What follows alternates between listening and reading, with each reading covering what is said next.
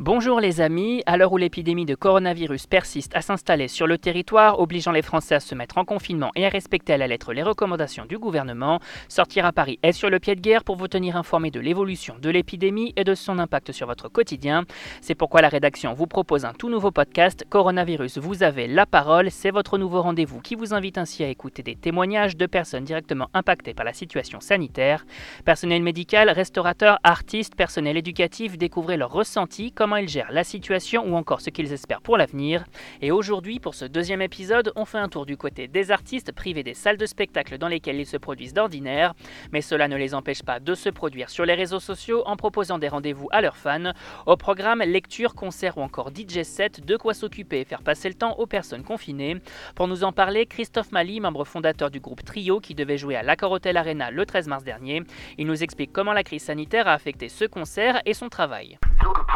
Pour nous, le début de la crise a été très difficile parce que euh, on devait, on devait jouer donc le 13, euh, le 13 mars à Bercy avec Trio. Et c'est vrai que c'est une date anniversaire, hein, c'était vraiment une date événement quoi pour nous.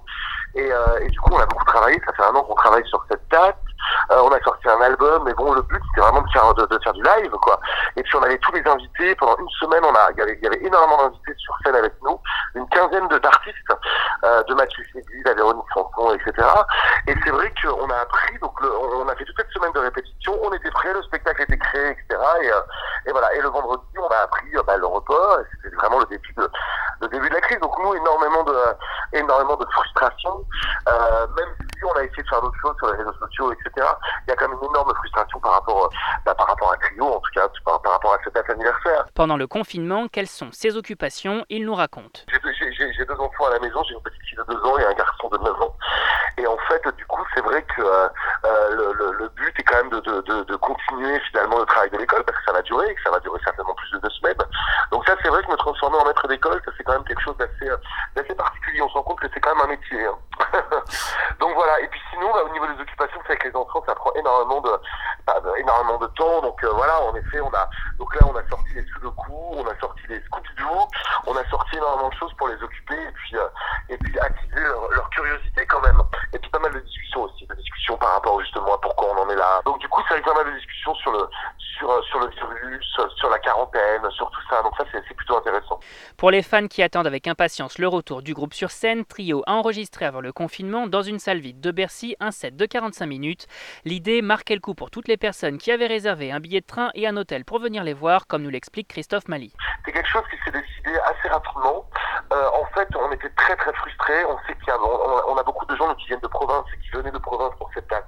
Donc, qui avaient acheté leur billet, euh, de train, qui avaient acheté leur hôtel, qui avaient vraiment, qui avaient vraiment préparé cette date. Et c'est vrai que pour ces gens-là, pour tout ce public, euh, du coup, on avait vraiment envie de marquer le coup. C'était aussi un message à envoyer aux artistes, aux, aux, gens de la musique, etc. De se dire que, que voilà, que les artistes continuent à donner du rêve, on continue à chanter, on continue euh, euh mal, mal, malgré ça, quoi. Alors le fait de se retrouver dans Bercy, en effet, sur cette scène centrale, dans un Bercy totalement vide, c'était beaucoup, beaucoup d'émotions pour nous, énormément d'émotions, parce que voilà, parce que parce que c'est quelque chose qu'on attendait, c'est quelque chose qu'on a énormément préparé, et puis euh, voilà. Alors heureusement, c'est pas annulé, c'est reporté euh, le 6 juin. On espère pouvoir jouer le 6 juin, vraiment, on espère. À défaut de pouvoir faire un live sur les réseaux sociaux, comme le font de nombreux artistes, Trio a trouvé un autre moyen pour échanger avec le public. Ainsi, tous les vendredis soirs, le groupe se retrouve sur les réseaux pour répondre à toutes les questions des fans à travers un apéro confinement, un moment de convivialité que nous raconte Christophe Mali. Oh bah, L'idée, c'est toujours pareil. L'idée, c'est aussi de se dire que euh, dans, ce, dans cette période comme ça de confinement, de garder un peu d'espoir, euh, d'apporter du sourire aux gens. On va se retrouver, on va répondre aux questions un petit peu des, des fans, des, des, gens, voilà, des, des, gens qui ont des questions à poser, et puis aussi de marquer le coup avec d'autres gens, parce qu'on a pas mal d'amis artistes. Voilà, c'est une manière aussi de voilà, de, bah, de déconner et puis de, et puis de chanter des chansons et puis peut-être de réinventer quelque chose. Voilà, nous c'est notre télétravail à nous en fait, on, on, pourrait dire ça. Un artiste qui porte également un regard sur la situation, on l'écoute. C'est vrai qu'on était assez énervé quand on a vu euh, toutes les images qui ont circulé partout dans le monde d'ailleurs, où on voyait euh, les Parisiens euh, profiter des rayons du soleil alors que les morts commençaient à s'accumuler dans les hôpitaux. Donc là il y a eu quand même vraiment ça, ça on appelle au sens civique de, de, de, chacun. Et en même temps, voilà, on peut réfléchir aussi sur la place de l'État, du coup. Euh, et, euh, et, pour l'instant, euh, je pense, en tout cas, que pour l'instant, l'État joue bien son rôle à ce niveau-là, après, voilà, après on est dans l'attente. On peut aussi se poser la question par rapport à nos, nos conditions assez extrêmes, et ça, ça fait longtemps qu'ils le disent dans le milieu hospitalier.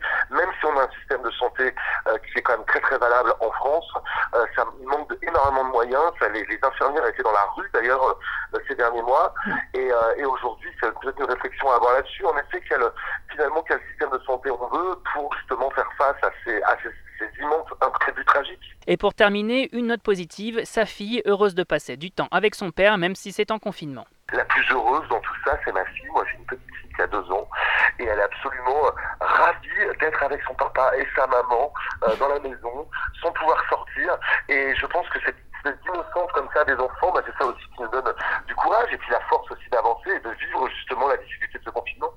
C'est tout pour aujourd'hui. Quant à nous, on se retrouve très vite pour un nouvel épisode. Bonne journée les amis, à bientôt et prenez soin de vous.